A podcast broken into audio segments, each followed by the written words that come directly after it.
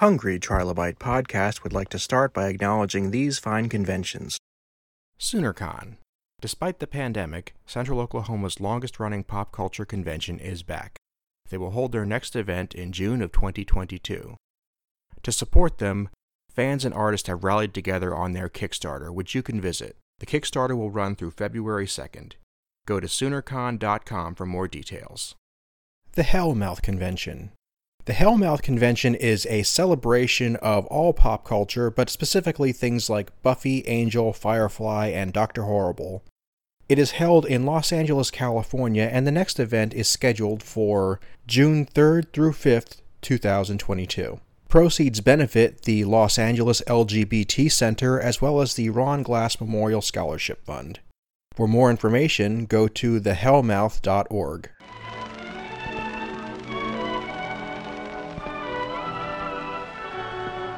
Welcome to today's episode of the Hungry Trilobite Podcast. My name is Aaron Bossig, and I'm going to be your host. Today I'm welcoming Ash Congigliando to the show, and I'm really excited because he, in a lot of ways, represents what this show is about. He's got talent, he's a great guy in the community, and there are some great insights in both movies and the real world that you're going to enjoy. Let's get started. On tap today, we have Ash Congigliando. How you doing today, good sir? Hey, my friend, I'm doing great. It's nice to talk to you again. For nice talking to you. Time.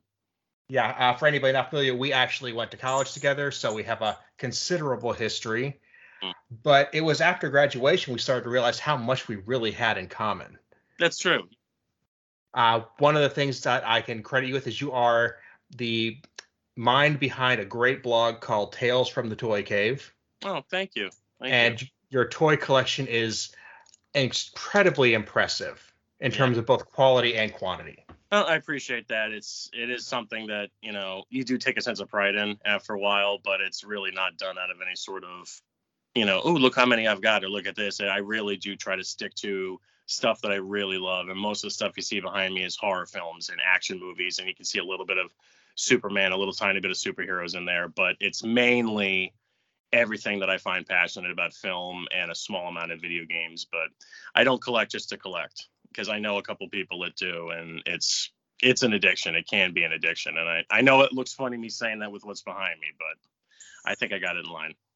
Yeah, but you can see that number one, everything behind you there is a high quality figure. It's one of the, you know, the newer designs where everything's articulated very well. The sculpts are amazing. Yeah. And it's not just stuff. It's not just you know the latest re-release from Hasbro. Yeah, yeah, and honestly, I've got I got no problem with Hasbro either, and I know that they really do re-release a lot, but um, their GI Joe line that they're rocking right now, the new classified six inch one, is really, really taking me back to when I was a kid. I'm loving it a lot. But yeah, the ones behind me are mainly done by NECA Studios, which is one of my all time favorite toy companies. Because as you said, like from right off the bat, they started specializing in the films that I loved. As you see, like Terminator. Um, I can't even see really fast. Yeah, I got T1 followed by T2, followed by even more T2. You know, Rambo, John Matrix from Commando, you know. So it was definitely all the stuff that I grew up loving and renting dozens of times in high school, and it was finally there in physical form. And yet, very little behind you is in the package. You are having it out. You're displaying it proudly. Yeah, um, honestly, I'm more of an out guy just because uh, that could that's a good drop that you should take. Just isolate that audio. Um, but honestly, um, I was for a while when I first started collecting. I was into Star Wars, and I was mainly 90% in the package, and I just I got sour to it after a while because it just became such a chore to try to find everything in such a package. And generally, when it came to stuff like Star Wars, um, you know, there was no reason to really take it out of the package because it was a very simple articulated figure with a little blaster package with it. And so he's like, all you're going to do is really see that with that thing in its hand. Whereas some of the more articulated figures you see behind me, like you're really tempted to take those out because they come and are meant to be posed in movie accurate poses with tons of little accessories. But I see something like this, and the first thing I think of is this is a person who's genuinely enjoying what they do. Oh yeah, yeah, I do. I do legitimately enjoy it. Um, because as I said, uh, I know a lot of people who I really think don't anymore, and I no. feel Yeah, and it's like there were people I know, like when I was, I, I'm still, I'm a little bit into Transformers. I don't collect them as much anymore, but I remember in this communities when they would announce a new line, people would say, "Well, there's another Optimus Prime I have to buy." It was like, "No, no, you dude, you don't have to. There's very few things you have to do." So I, I noticed that a lot, and I just, you know, I'm at that point. I'm like, I don't understand why you're really in it. I mean, there's always going to be some resale value. That's one of the nice things I really do like about my hobby as well. Is that you know, if push comes to shove and some money's needed, I can start selling off pieces and be able to, you know, do some nice things those people that feel the need to purchase every single one, I don't think they'd do that, you know, because it would break the sense of, you know, I got to have them all, I got to have them all. And, you know, mm-hmm.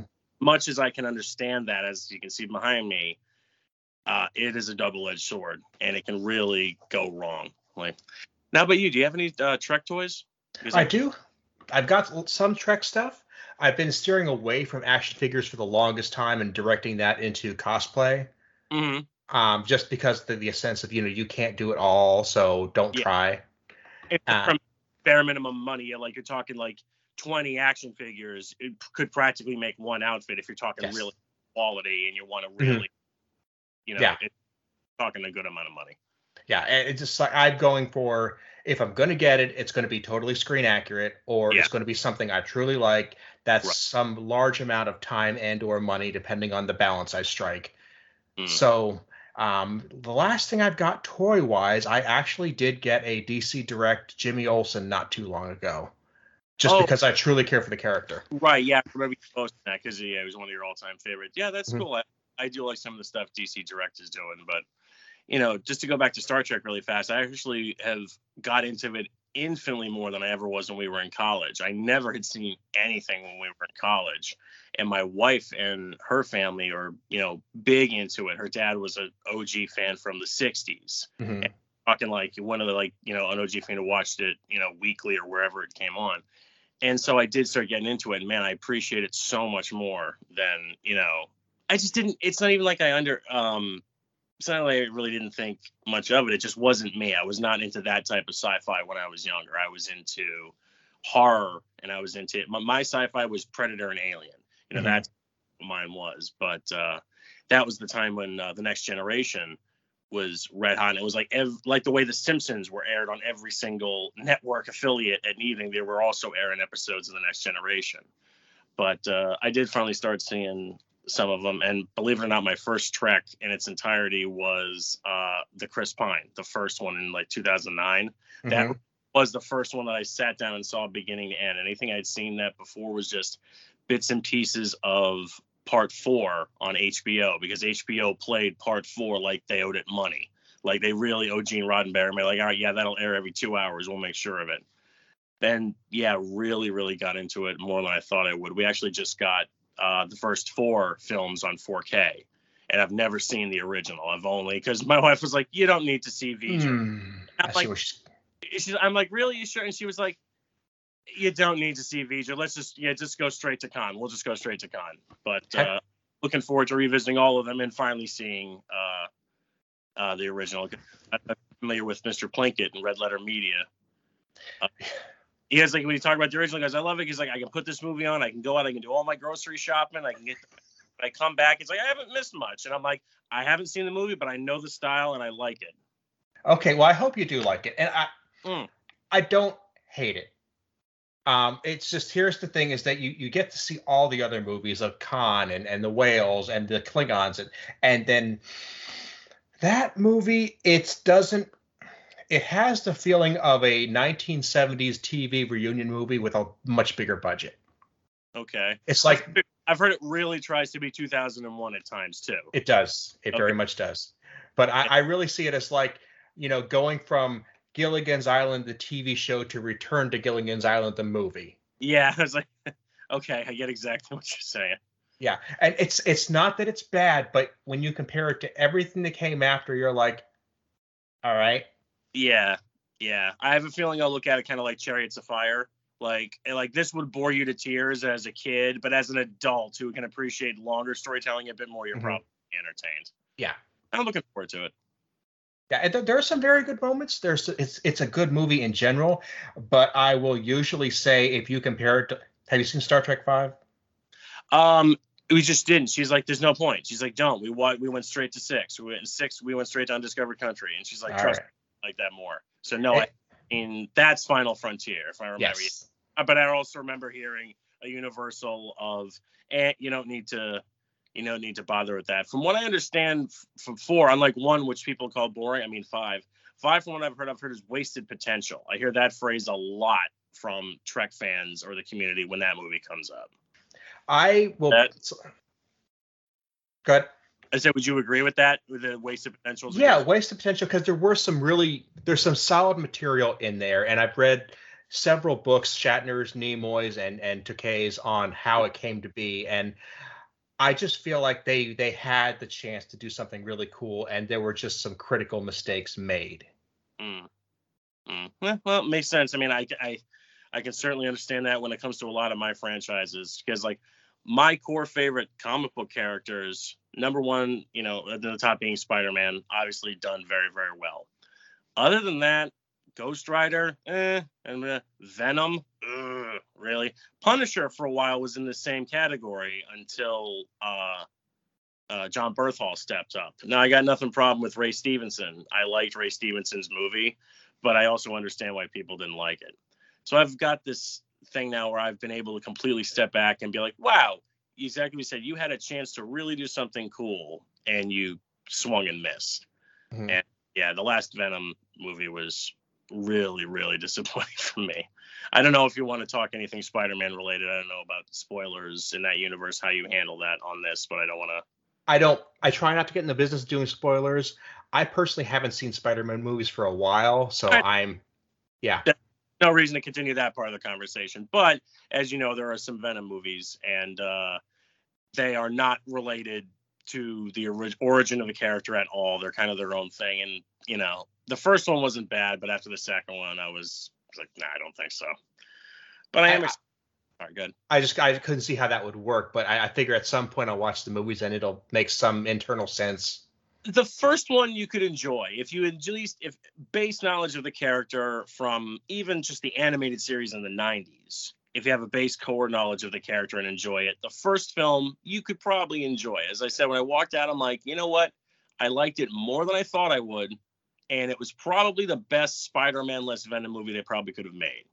Unfortunately i had to take that back with the second one but yeah when the first one is on Netflix or whatever streaming service you got for free and you're just killing time, yeah, start watching it let me know what you think.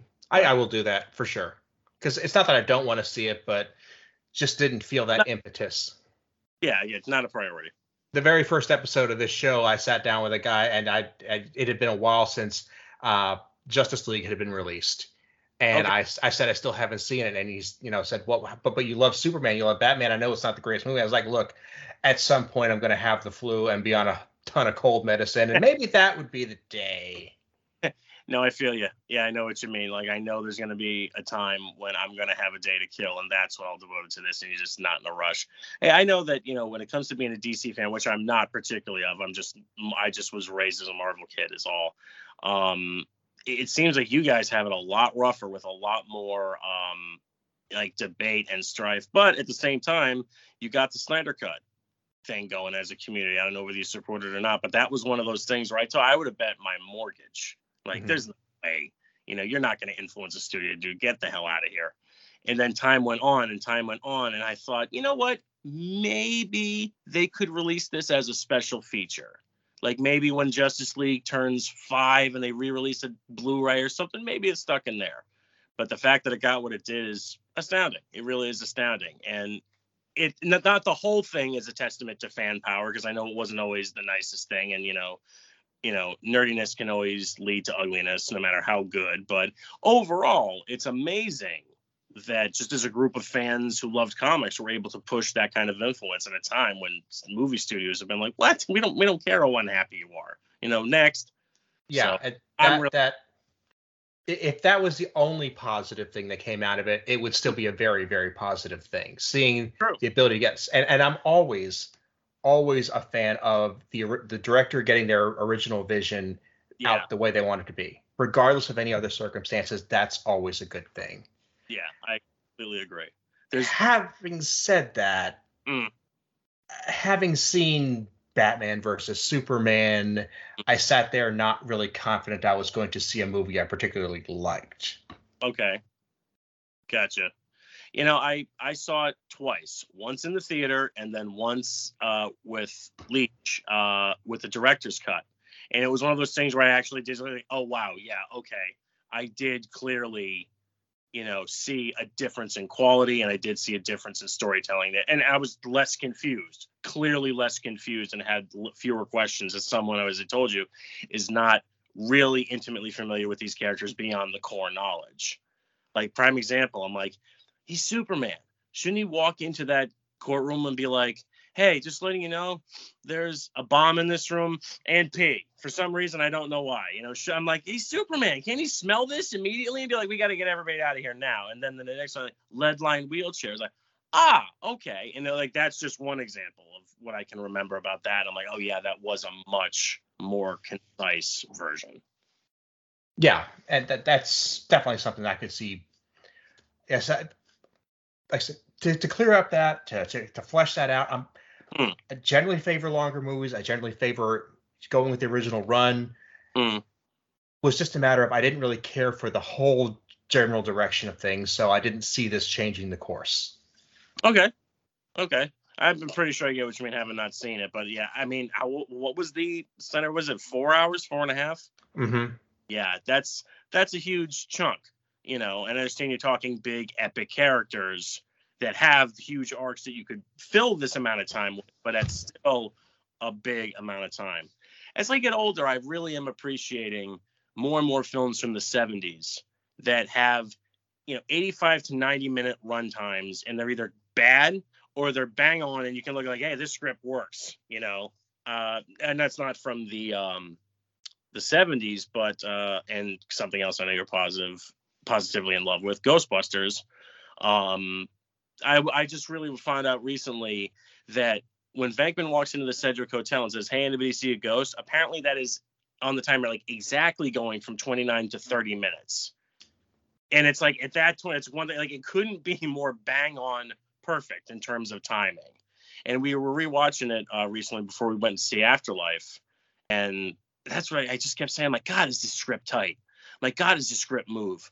You know, it's to the point where I almost wish it would slow down for five minutes here and there. Like, I would take an extra two or three minutes, but it was one of those things where it hits the ground running, and you know, God, I, I mean, I didn't forget how great it was, but it's one of those movies where every time I watch it from beginning to end, I'm not only reminded how good it is, but what a special effects symphony it is. Like it, the the, the original Ghostbusters is in there with the original Terminator to me, and I like they really are both two examples of absolutely every trick in the book that existed at the time they were made being utilized to make an absolutely epic movie. And I'm I don't know about you, did you get in on the box set for Ghostbusters? The new Ultimate set that they've advertised, and I'm sure that's the one that's got all the controversy attached to it. I'm due. I still have them on DVD. I never upgraded to Blu-ray, so. Ooh I'm due for for something new. Yeah, very nice. I I only got the original on uh, Blu-ray. I never upgraded to the other one, but um, you know, I hope you it, it should it should retail for 90. And the last time I looked, you can get it for like 160 because mm-hmm. unfortunately, as soon as they made the announcement, I'm sure you heard about the controversy surrounding uh, uh the 2016 film with the set or no? I do know about that. Yeah. So like basically, as soon as that was announced, it made the pre-orders any anywhere that were left immediately sold out, and the aftermarket value shot up. And now, yeah, I think Amazon has them listed for like 150, which is you know really obscene. And again, that's another example of nerd culture that stinks. Mm-hmm. Really, really shake my head at. And you know, it's like when an actor dies you know their action figures go through the roof i'll never forget I'll, i won't name the store because there's no reason to but I had um, I had a large scale Hot Toys Mandalorian on pre-order with this site, and the day Chadwick Boseman died, they changed the price on all his merchandise to like damn near triple digits. And it was like, all right, there you go. This is one of those moments where, you know, I'll be sad to see the toy go, but no, you're not getting my money anymore. And as I said, like the dude, like people weren't done wiping away their tears over the announcement and they had already changed the price it's going to happen naturally. We know that from baseball cards and you know all sorts of collectibles when a person dies. But as I said, like the ink didn't even dry, you know, as the saying goes, and they changed it. So I was like, nope, I'm done. And I feel that that same kind of greediness took a hold here with this set, all based off of a controversy that at this point is five years old. Mm-hmm. That, I mean, how did you feel about that 2016 film? Okay, I'll tell you, it's nuanced. I mm. liked mm. it. Okay. I liked it. I had it. I thought it was funny. Mm. I had a good time. I liked it in the sense that I thought it was a great movie I could watch on a Saturday afternoon. Okay, I get you, man. It's a fun movie. The original Ghostbusters is a masterpiece. Mm-hmm. I didn't get a masterpiece. I got a fun Saturday mo- movie. So right, get you yeah, it's like it's it's good, but after waiting 20ish years for a sequel, I kind of wanted more. Yeah. I agree. I agree. Um if, I don't know if you ever played the video game that came out a, a few years prior. Mm-hmm, I did. Um, and I say, yeah, that was to me in my mind. I'm like, as I was playing, I'm like, well, here's part three. I'm like, mm-hmm. getting it. But my thing with the 2016 film was uh, I had no problem with it being an all female lead because each of those actresses has made me laugh in other works that they've done very hard. Mm-hmm. excuse me. Um, you know, and it's nothing. It's not even that those four were not funny. There were other funny women like Cecily Strong from Saturday Night Live had a cameo in there, and she was very funny. So the people in it were very funny. I just think that when you go from Gozer the Gozerian, uh, Vigo the Carpathian, to Rowan, you know, the guy who's mad people make fun of him, so he builds a ghost machine. You're kind of inherently stepping down in story quality there and mm-hmm. tone. That, as you said, this is a more fun movie, and as I said, you did enjoy it. But you see, you're nodding your head, and I'm like, you can kind of get what I'm trying to say, even if I'm articulated. That there's kind of a step down in tone, and in therefore, in my opinion, quality a little bit with that storyline, and that the fact that there's just way too much improv. The improv needed to be reined in, and that was you know just an editing and directing choice that you know I just don't agree with. They're all funny actresses, and I'm sure did great improv, but it was one of those ones where I really think like you just you let them play too much. That needed to be just reined in a little more. But you know, and it was not the, you know, it did not deserve any of the ugliness it brought up. And it was a prime example of the age old lesson of, you know, if you don't have something nice to say, don't say anything at all. Mm-hmm. Of just being outrageously, like Mark Hamill said infamously about the prequels. He's, you know, I, I forget the setting, but I remember the clip. He's like, you know, far more beyond like, I didn't enjoy them. You know, it's like, you know, we really should stay at that level. But, you know, um, yeah, no, I understand why it was. I understand why it was not included in this set because uh, it doesn't say the complete collection. It says, mm-hmm. you know, so that ultimate has different definitions, and you know that's why I understand they did. And the they, they did include it, so it is going to come anyway. So at the end of the day, it is going to kind of be complete. And that's great. I I remember when I first saw the trailer for the 2016 movie, I said to myself, and this was a good thing. It looks like an episode of the TV show. It feels yeah. like an episode of the TV show. Yeah, it looked like a live action Extreme Ghostbusters. I remember, yeah, I absolutely understand what you're saying. I remember other people saying that at the time. Then I saw the movie and I ended it thinking that felt like an episode of the TV show. Yeah. oh, dude. Yeah, dude. I never even considered that, but now you're right. Yeah, like that really was a 90 minute cartoon. Which, had I known that going in, might have been a little better. It's just like I said, I wanted mm-hmm something to stand on the same pedestal as the original, or even at least maybe the second. And now I, would like to kind of check it out again. Again, I liked it. I truly did. It just wasn't quite right. the, what I was looking for. Yeah, no, I get you. Um, yeah, again, you say give it a second view. You know, it's not like doubtful that you're gonna be like, oh my god, I was wrong. I absolutely love it. But you know, you'll appreciate it for different things. You know, it, as I said about tone, and it's something that doesn't get talked about, right? Both of the uh, intros to Ghostbusters 1 and 2 are not played with any laughs. They are straight up played for scares. Mm-hmm. The relief doesn't come until the theme music plays. And even in the first one, we don't know anything, but it we just by the tone of it, it's much more upbeat. The library scene, straight scary. The carriage in the street, straight scary. The afterlife scene, I, I, you did see it, right? I, Not yet. Yeah. I, I, got the 4K pre-ordered. It's going to be in the mail shortly. Okay, you have not seen it. Okay. No then I don't want to say anything else. But prime example, the first two movies, scary opening with really no gags. The whole opening of Ghostbusters 2016 is loaded with gags, and some of them were pretty funny. I remember there's some gag about you know like building uh, the building is like on the bones of dead immigrant children. I don't even remember it was something. There was some joke about immigrants dying building it. And I was like, all right, mm-hmm. you know, that's a little dark. That's funny. I remember but, laughing at that actually. I remember laughing yeah, at that a lot. That's side splitting, but it, okay.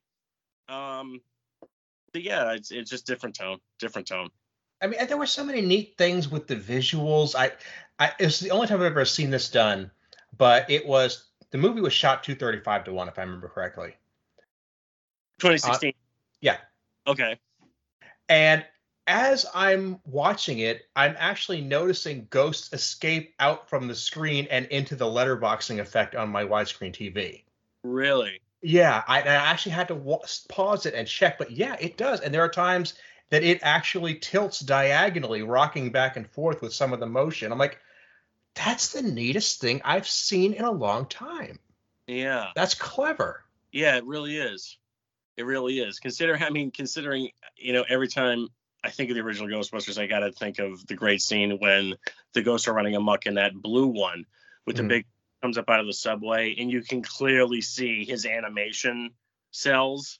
Mm-hmm. Like, I mean, I don't know. Go back and look at me. Like, there's times like, ooh, I mean, you can see the full on square around him. Like, you can tell, like, oh, it was really rushed. But um, yeah, I like the design of some of them were kind of cool. Like, how they were translucent and you know, because it did kind of take the look of it did look like they were trying to somewhat emulate the ILM, you know, puppet that will then be, you know, a physical puppet that is then amplified with effects to make it look like translucent. It did kind of look like that, even though it is full on CGI, which, you know, uh, I don't know, I'm not going to get into that again. You know, CGI versus practical, it's as old as the hills, but it is one of those things where I look at movies from like I look at Jurassic Park, I'm like, why is the CGI better than something that came out last month? You know, why does that happen? And it's something that's legitimately 30 years old now. Mm-hmm. It's you're really making me think a lot here. And you were saying before that you didn't get into Trek for a while, and now you're super into it. And I could actually say the same thing about horror. Oh, nice. I was not a horror guy for a long time, and I'm still not, but I'm around so many horror fans that I'm picking it up through osmosis, and it's kind of fun. Oh, nice. Yeah, absolutely. I mean, because that's the thing. Horror is like any other genre where like there are so many subcategories once you get in there and start looking around. You know, mm-hmm. I'll just start with the Monster Squad. You know, that's part horror. I mean, I understand. I mean, I'm sure you've seen that one. You talk about the, the classic Universal Dracula, Frankenstein, Wolfman. Uh, Monster Squad, the one from the '80s with the kids. Oh, okay, sure, sure. Oh, I've seen that. Yeah. Yeah, that's what I mean. Like that's legit scary at times. Mm-hmm. I mean, great horror, no, but it definitely has horror elements. So that's what I mean. Like, you know, oh, it's great. So what have you seen that you can? Have you sat down and watched anything as a result? That like, all right, I will try this. I have again the classic Universals, Monster Squad, uh, Lost Boys. Oh, okay, nice big fan of Lost Boys. Um, have seen the, the original Halloween.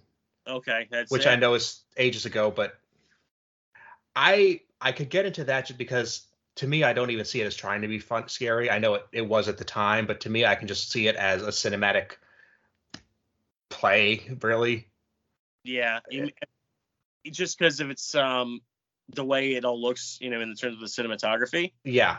Okay. Yeah, it's it's just I just I have a hard time seeing it as being scary which is okay because I just still I see I just like it as a story from it. Mm. No, no, it's very you know that's interesting. I mean, because that thing Halloween, I know some people who don't find like they're not scared at all of it in the mm-hmm. sense. Mm-hmm. I find it scary in the sense that it disturbs me, but you know they still love it. Like you know I I like I appreciate it. You know mm-hmm. it just doesn't you know make me afraid.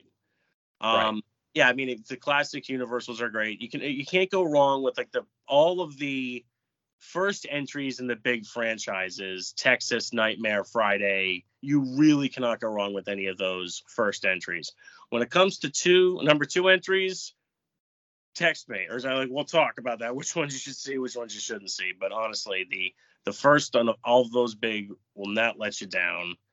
Um, yeah, I'm sorry. I was like, what else? What else did you see? The Scream series from the '90s going forward, definitely my jam.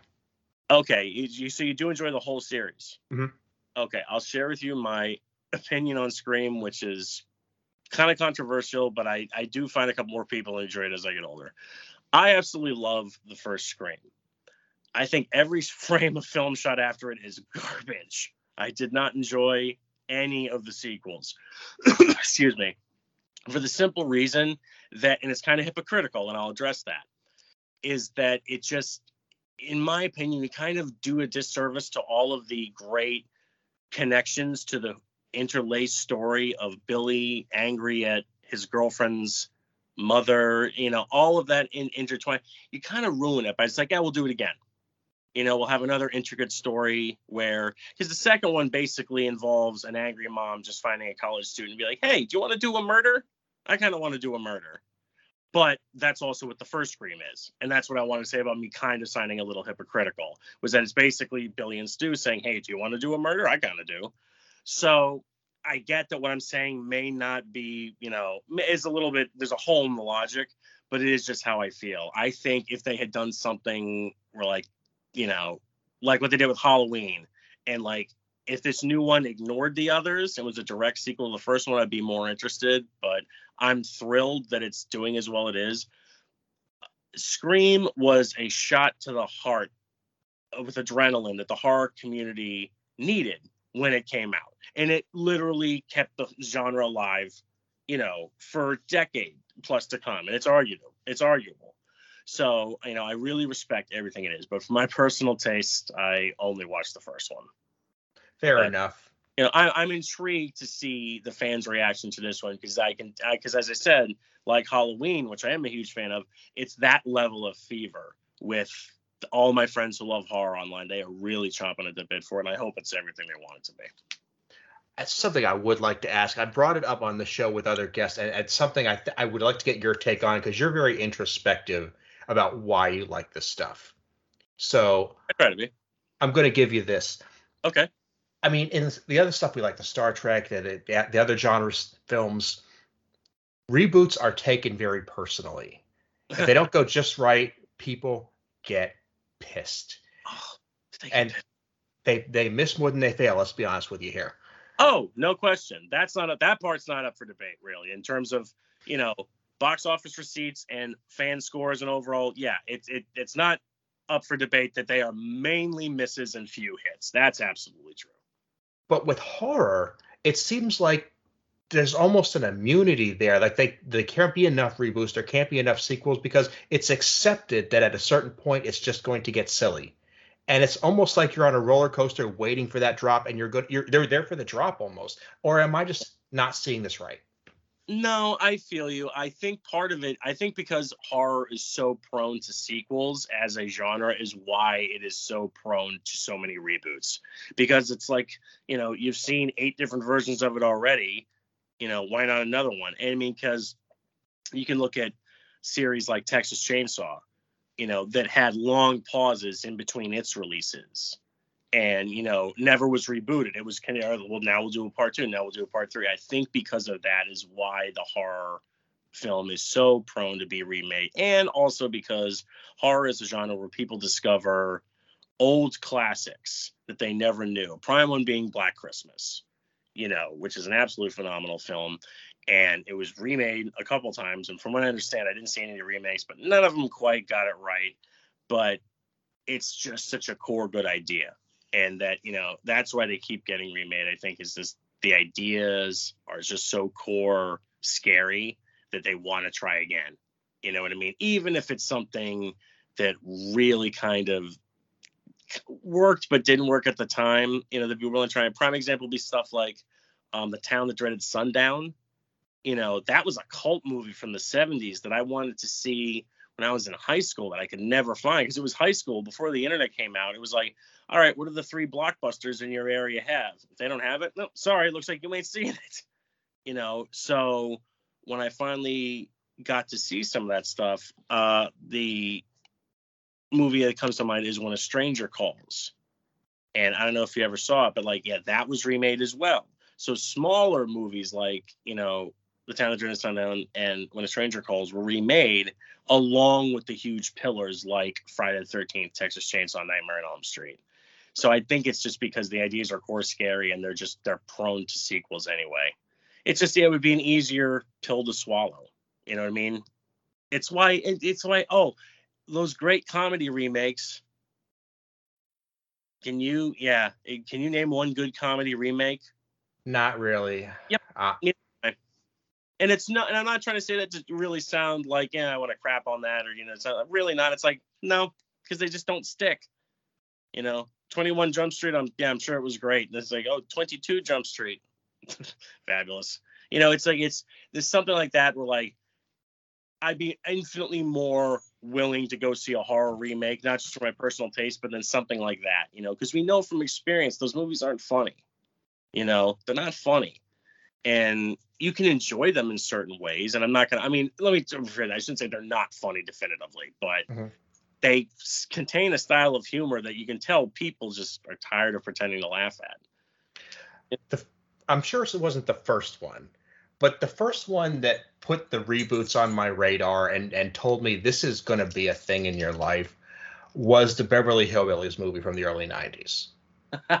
That's actually enjoyable. It like, is yeah, that is an enjoyable. That is another example of what you said about Ghostbusters 2016. Like a fun Saturday afternoon. I'm gonna maybe you know clean the kitchen in the background, but I'll have that on. Yeah, you know, yeah, it's a fun movie. It's funny. It's got actors I like. It's got a decent story. It did nothing wrong that I can think of. Yeah, it was. But yeah, I haven't watched it twice. Yeah, it's it's like okay, it's it's there, but I will watch the TV show any day of the week. Yeah, I, no, I, that's a good point. The way you're putting it, yeah, like exactly. As soon as you mentioned, I was like, oh yeah, that was good. You know, like I, I enjoyed that. You know, because honestly, you know, of all the shows I watched on Nick at Nite, all because I think everyone in our generation grew up watching a handful of old sitcoms, mainly mm-hmm. on. Nick.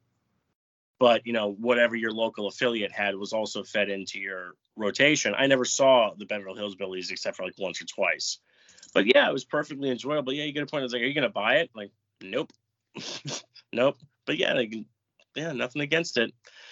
Um, I think when it comes to remakes, this is something I've been saying for the last few years, and I think it's valid across the board. Remakes are like classic cars versus modern cars. In particularly, think of muscle cars, like stuff from the 70s that was remade in the you know early aughts, like that. You can get one of those 1970s Camaros and you can park it in your backyard. You can get one of those brand new Bumblebee Camaros and you can park that in your backyard. And you can enjoy both of those cars for completely different reasons and own both of them and love both of them. Really, I mean, like uh, it, it's an unhealthy thing where we have to pick one, and it goes back to our core, you know, schoolyard. What do you like more, Pepsi or Coke, Nintendo or Sega Genesis? Kind of divide ourselves as a mm-hmm. tribe mentality. I think it's just the same thing.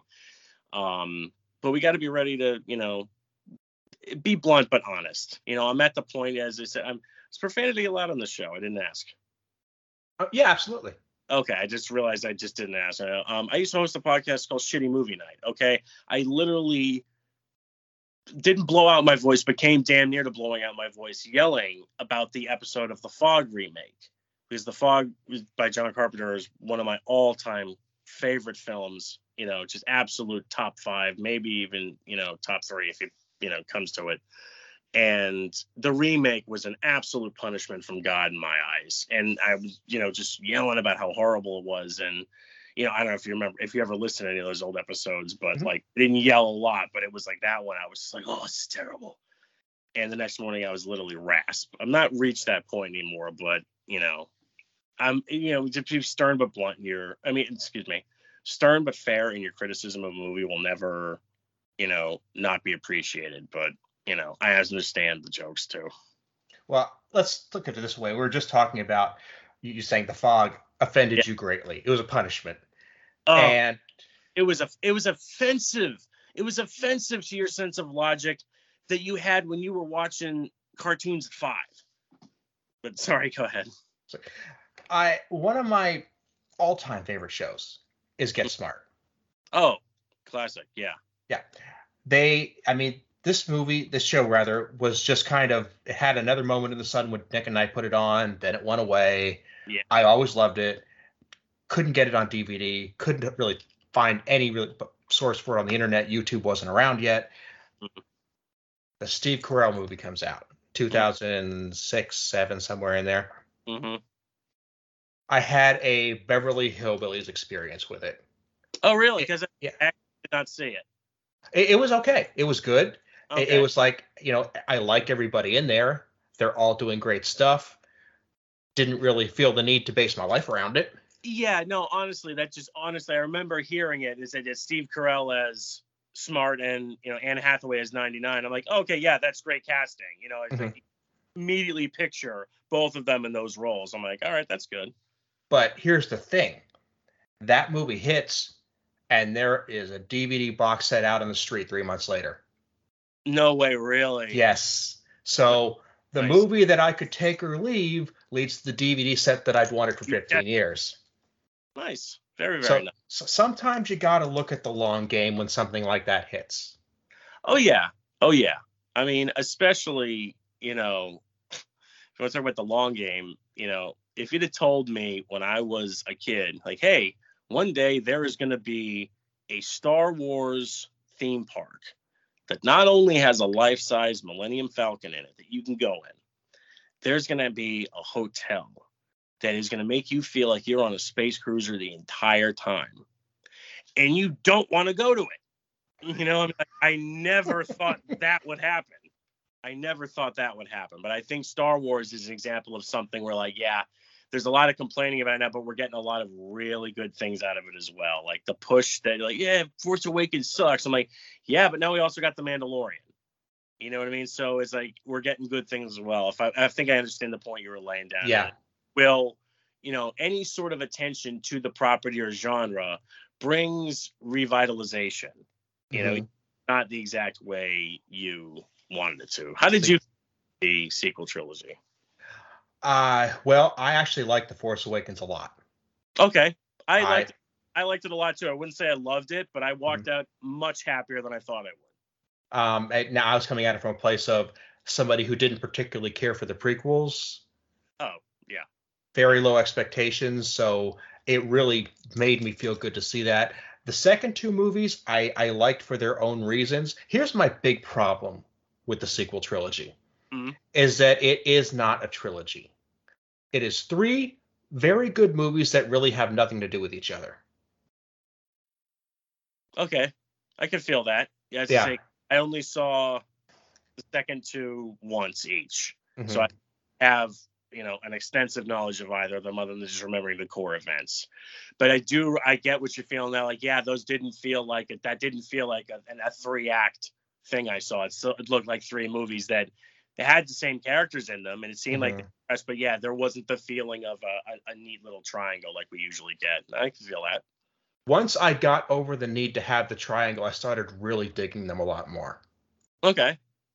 Okay.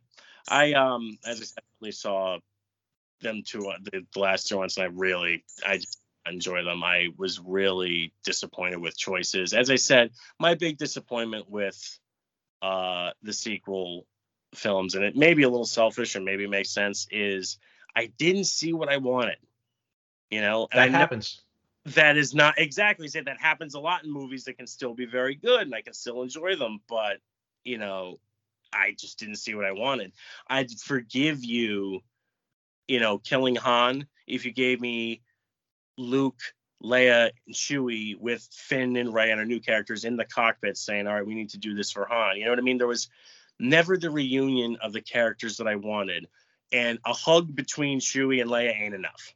Mhm. You know what I mean? That was the end. I mean the stuff with Leia and Han kind of breaking up. I like that. Like you said, like that felt right to me. That stuff all felt good. I wanted more. You know, as that Sure. when Luke came in, we didn't get any of that.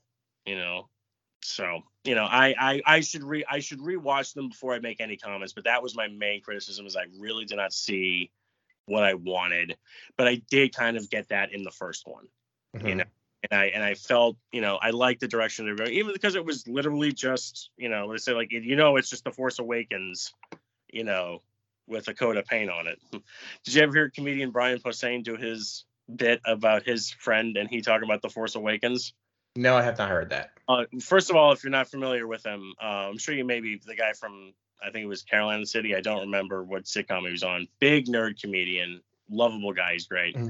Done multiple bits on Star Wars, and when he loved The Force Awakens, and he had a, a friend that he couldn't wait to talk to about it, and he was like, "Dude, Force Awakens, I loved it." He said his friend looked at him and, "Man, I fucking hated it." And they said they proceeded to have a 20 minute friend argument that got play ugly at times. And his friends make of him. Goes, I saw this movie in 1977. I saw this movie. He goes, I just want to see like it was just comfort food. And Roseanne was like, Oh, you mean like mashed potatoes? Yeah, who would want a whole plate of that? You know, the people, there's a reason it's comfort food. But um, I liked what they did in part seven a lot, you know, and I do respect, you know, the idea. I love that the, you know, the Empire did not go down as easy as we thought it would, it would in a lot of real time wars. But yeah, I, with what you said, it did not feel like the other movies I wanted, so I just didn't watch them. But you know, I mean, didn't watch them. I um didn't like them. I have not watched either of them a second time, so I can't comment on more than that. Babu Frick was awesome. I do remember liking. I'm like any any small little puppet. I'm like, oh, is it a live action puppet? Cool, I like it. I'll watch it do stuff. You know, even if I didn't really enjoy the movie. Yeah, and then um, that was the lady who did Moaning Myrtle. Mm-hmm. Well, I'm like that really impressed me. Yeah. But uh, I think your point was very valid. It didn't feel like a proper trilogy in the sense of an act of three. They felt like three movies that stood alone yeah, I think that's another reason why I didn't enjoy them. But yeah, no, that's a good point. But you said it once I got past that, I enjoyed it. I should try them again. I really should try them again. But um, uh, yeah, it hasn't happened yet. That's fair. I mean, there's going to be time. There's a whole bunch more content out there. I, you know what? Uh, I need to also see the third. What was the name? I forget of the third Chris Pine Trek. The one that was like Beyond. Beyond. That was it. That one I didn't see yet. Uh. I, yeah, I just saw the opening scene because somebody said that they're like, you haven't seen it yet, and they sent me that opening scene on the planet where those. I was like, oh, dude, this is so good. So I do need to watch that, but I heard that one was more divisive than the other two. Well, uh, everybody seems to agree that the first one was very, very good. Mm. The second one stunk, and I, I put an asterisk by the stunk because mm-hmm. I like the second one. The second one is held back by really bad sense of spoilering in that you know I'm okay. Do you know who Benedict Cumberbatch plays? Oh, you oh, seen the movie? Oh yeah, yeah. Everybody's like, everybody knew it was Khan. It was yeah. not a, it was not a surprise. It wasn't even that well hidden. They advertised it when they were cast in the movie to try to hype it up. like, oh, and he's Khan. Yeah, like it was no secret. No, it wasn't. But they kept treating it like it was, and that drug it down. And I didn't see him as Khan much as I like that actor, I didn't see him as Khan, so that didn't work. Fair. Yeah. But the story itself, I did like. So mm-hmm. it was, a, and then the most people I've talked to did like Beyond and say it's probably, if not the best of the three, as good as the first.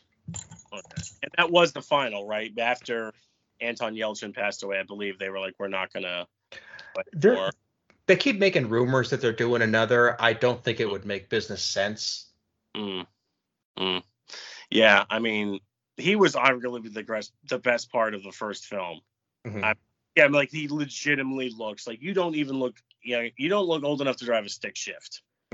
you know, running down the hallway going, I can do that, I can do that, I can do that. That's great, man. That was really great. Yeah, I do want to. I should actually. I'm gonna go down and look and see if you know Beyond is on any streaming service. I do want to get into that again. I also not to you know not to cut you off, but it was a valid point. Uh, I saw Into Darkness mm-hmm. shortly mother died. So I was uh-huh. in states where I realized like I have a whole year's worth of movies that I need to go back and rewatch with a fresher mind, you know, because there was just whole sections where I would just blank out and, you know, stuff like that. So, and Into Darkness was one of them. When I finally rewatched it, it was like, oh, all right, you know, this is, you know, my first viewing is probably fairly skunked because of my mindset. So when my second viewing, I was like, oh, I'm enjoying this a lot more. But uh, it, you thought you said you thought it stunk mainly just because of yeah the main spoiler and you didn't see Cumberbatch as Khan. Yeah, it, it is. It is a very just regardless of visual personality, it was very different than uh, Ricardo. Mm-hmm. And Ricardo was just oh dude yeah, I to me, and I remember walking out of that movie thinking that was great. So I, again, I'm these are minor criticisms in the grand Right. scheme of things. Right. But I, I, it's like you know, he had a very strong personality. The character himself is huge inside. You can't just say, well, he, you know, he kind of softened up a little bit. That's not a softened up kind of guy.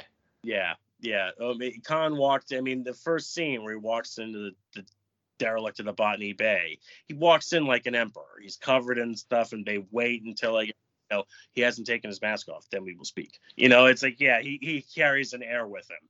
He does. Um, yeah, I'm. I'm as I said, we just grabbed those in 4K. I'm really excited to see that again. Man, man, yeah. Trek was just one of those things where I'm looking back on it now and I regret not getting into it sooner. You know, not getting into it sooner because I've been told as like the only and I've seen none of the TV show practically. I think I've seen two or three of the classic episodes. So my knowledge of the characters is solely based on a small handful of films, and I'm enjoying it that much. So it's really one of those things I should just go back and rewatch everything. Well, I wouldn't feel bad. I would envy the journey you're about to take because there's going to be so much that you can catch up on, and and there's going to be so much you would appreciate now that we we enjoy TV that's you know told in long story arcs and we Yeah. binge it now. It's it's designed for that, so you're going to have a good experience. like uh I remember like even uh, it's just from pop culture like even I know that there's a classic episode of The Next Generation which I've never seen a single episode of but I know as sure as we're sitting there that there's a scene where they go to a bar and they go back in time to the 60s Trek and they show a Klingon and they're like yo to the the guy I forget who's the main Klingon like that's a Klingon? He's like yeah, it is a Klingon. It's like, why? How'd that happen? He's like, we don't like to talk about it. And I remember hearing that scene, I'm like, that's great. It was like, just accept it, nerd. Just accept it. Go back to eating your dinner and enjoying it. It's 6:30. It's 1991. You've got your homework done. Just enjoy it. All right, just enjoy it. But you know, that's what I mean. Like the show is so iconic. I know that scene's in there, and I've never seen a single minute of it. So You're, yeah, you'll definitely enjoy it, and I will tell you, you know, probably another five to six years after that, they finally get around to talking about it. So oh, a more than like a more detailed explanation of why that is. yes, All right, cool. Very you're going to enjoy that too. Very cool. Yeah, I mean, how long was the next generation on the air? It seemed like, I mean, I remember because it was airing when we were kids. It seemed like it was on for a long time, like seven, eight years. Seven years. It was mm-hmm. seven. Yeah, it seemed. I mean, it, yeah, it seemed like one that was on throughout the whole '90s. And I mean, that was a great time. I remember there were so many little shows that were popping up with the next generation because it seemed like what we were saying about Scream gave horror kind of revitalization in the '90s. It was like the next generation did that with some other stuff because that gave us Sliders and Millennium, and you know, like all those other kind of shows that you know. Prob- there's no way when those shows were pitched, the next generation was referenced as part of the reason. Like, here's why we think this would work. I've been telling people that the 90s was kind of a mini golden age for sci-fi. Just because, I mean, if you could stand it being made slightly on the cheap, maybe a couple minutes too short, Mm, it was it was a great time. yeah, yeah. I mean, because yeah, it's like they probably just went back and looked at original Trek. They're like, all right, what works, what doesn't work. Obviously, we got to up the budget for some of the sets. We got to up the budget for this, but the core ideas. And you're like, hey, what if you're on a spaceship and it just this part broke and this planet just don't have it? You know, what are you gonna do? You know, to get off that? Those cores still great. I'm uh as I said, I, I wish I could go back to certain things uh, and enjoy them. Like the first time you said before, like something like Alfred Hitchcock Presents. I don't know if that was one of the ones you ever watched. Mm-hmm.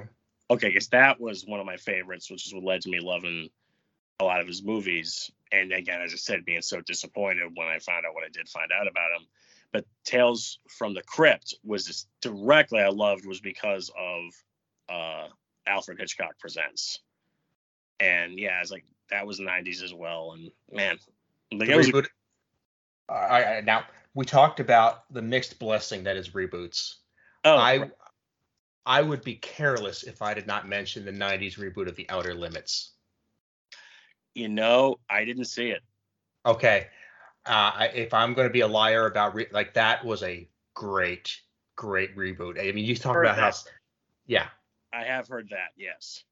Okay, I got the list. It's one of those shows that almost every episode had a sad ending, and you liked it that way. Oh, really? Yeah, it was like it was Twilight Zone level twist every time. But to say that kind of reminds me of the Twilight Zone. Like nine times out of ten, you and the character are getting a kick in the balls, but you really enjoyed it and you can't wait to come back next week. Yeah. Nice. Yeah, no, nice. I'll definitely try that. Um, oh, dude, we were what Jen and I were watching the Twilight Zone uh last year at some point because it we, we, were I forget what service has it, but we they have it all. So we're like, hey, let's just start from the beginning. And we were watching it in the early, early ones that were still made with film, you know, and the way it looked. I mean, it was just crazy and how good those early episodes were. And you know, like that's a show that I know has been remade multiple times, you know, I, and none of them ever stuck. Mm-hmm. Again, for the same reason, and I don't know why they retold the same stories, but you know, it's an example of why some things work and some things don't. You know, great example of a remake that does not need to exist and is a good example of the 1998 Psycho. I don't know if you ever saw it. Um, I know of it. Okay. Yeah. I'm not exaggerating when I say that it is damn near a word for word remake of the original and shot for shot in terms of spacing. Like it really was like a project where they said, I'd say we need to replicate, not remake this movie, replicate it. We need to replicate it entirely. And to the point where I just remember thinking like, it's just too similar. You know, I'm like, it's it's not that I'm not enjoying it. The performances are great. Um, the original Psycho I recommend so much I can't even. Yeah, yeah I don't know if you've seen that one. I don't know mm-hmm. if you can. Okay. Um, William H Macy plays the police, uh, plays the private investigator Arbogast in the remake, and he just grand slams it. He grand slams it. So the performances are great, but I'm like, you're literally just saying the same words. I don't care. You know, no matter how well shot it is, everything, it's no joke. It's, you know, word for word the same thing when it comes to remakes, I always recommend one above all others, and it is horror. So I'm assuming you haven't seen it, but the original was old school, Night of Living Dead. Night of Living. No. Okay, you didn't see the original from '68. No, wait. Uh, I'm not sure actually. Okay, um, 1968, black and white, starts with a brother and sister in a graveyard. They get yeah. chased by a zombie into the house, and there's people in the house. They're boarded up. You know, it's George Romero's classic film that started it all. In 1990, that movie was remade by Tom Savini, who is a special effects man, who did Friday the 13th. You know, he's done, you know, he did George Romero's other movies, you know, Dawn of the Dead, you know, in 78, and he did Day of the Dead in 85. He's just a master. In 1990, he remade Dawn, uh, Night of Living Dead. It's one of the best remakes I've ever seen because it gives you everything you loved about the original, but changes enough that it's a different film and and not different in the sense that you know oh the original night of living dead it ends and the sun rises and some events and in this one they fly in a rocket to mars. It's not radically different but enough is done with character choices that it makes it worth seeing in the dialogue change so i re- that is my go-to example when people talk about remakes. I'm like go watch the original night of living dead from 1968 which is in the public domain. You can watch it on youtube tonight and then go watch the one from 1990 which is in color. And that was the whole big thing was for years when there was no remake craze and people in the horror community would talk they'd say night of living dead They'd just say black and white or color mm-hmm. you know, because that was like the only real remake. And i really do think it's a sterling example of how a remake should be made in terms of your what what was the core what made this movie great. It really made you remember it. And then sort of like all right how can we play with the personalities within because it's all character changes that are there like little you know things that i and i don't want to give away but it, that's my go-to example of how you can do a remake and really make it work. And awesome. I recommend it highly. Well that's an assignment i'm going to take on board. Really? I mean honestly and I, I mean it when i said like i'm going to go start with trek. I'll start as a there's no reason to start anywhere other than the beginning and i think it's all on paramount now right? I believe since they launched their own network trek, yes and so basically, it's like I'm either buying them or I'm getting a subscription to Plus, which I know my brother has, so I'll try to borrow that frequently. But yeah, I'll definitely start with that. If you want to start with uh, Night Living Dead, which it's my personal favorite film of all time, number one all time. I will never not be tired of it. It is everything I love about film in and of itself in one great package from 1968 that is also a classic. It's worth its praise. Well, Ash, I'm going to take this I'm going to put some notes down. I'd like to get back to you on this after I've done some watching. Maybe I'd like to talk about you about Trek a little more. Yeah, no, absolutely. If you we'll talk off if you want to do something like all right, after you see X, Y, Z movies and I can see the following episodes, yeah, we'll set something up. All right, let's do that. Hey man, my pleasure. Listen, hey, it was oh before you go, where can people find you on the web and track your adventures?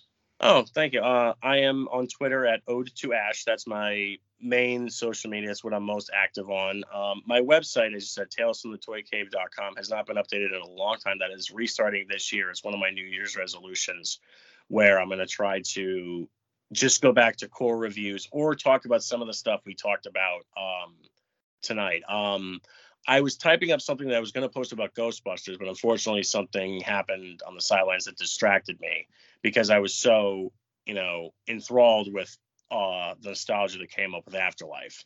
So I am gonna, definitely going to be more active on that. But Ode, the number two ASH, Ode to Ash at Twitter is the best way to get a hold of me. Awesome. Well, thank you so much for doing this. I would love to have you back once we do our research.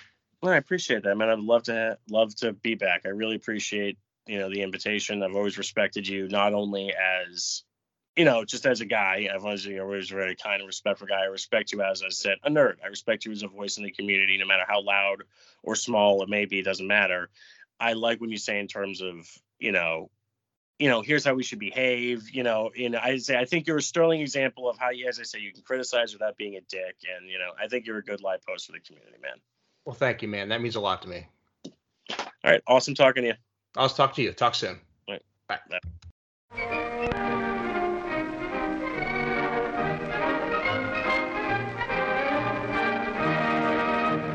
I would like to thank Ash for being my guest today, and I would like to thank you for listening. This is the first Hungry Trilobite of 2022, and right now, it would be worth taking just a minute to kind of remind y'all of what my release schedule is like. I try to put out an episode of Hungry Trilobite every week. If it's a new guest who has never been on the show before, I release that on Thursdays. And if it's a guest who is returning to the show, I release that on Sundays. This episode is the first in a line of about nine episodes I have lined up, so the next couple of months are going to be fantastic.